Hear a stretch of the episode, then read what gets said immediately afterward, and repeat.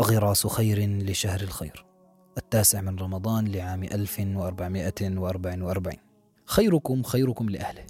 في شهر الخير ومع اجتماعاتنا بأهلينا نحن في نعمة جليلة تحتاج إلى الشكر.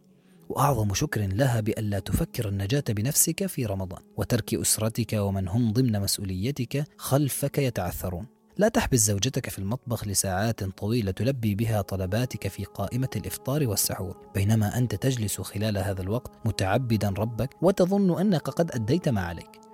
أعطها مساحة للتعبد والتقرب وتذكر أن رمضان شهر الزهد والتخفف أصلا والانشغال باحتياجات الروح.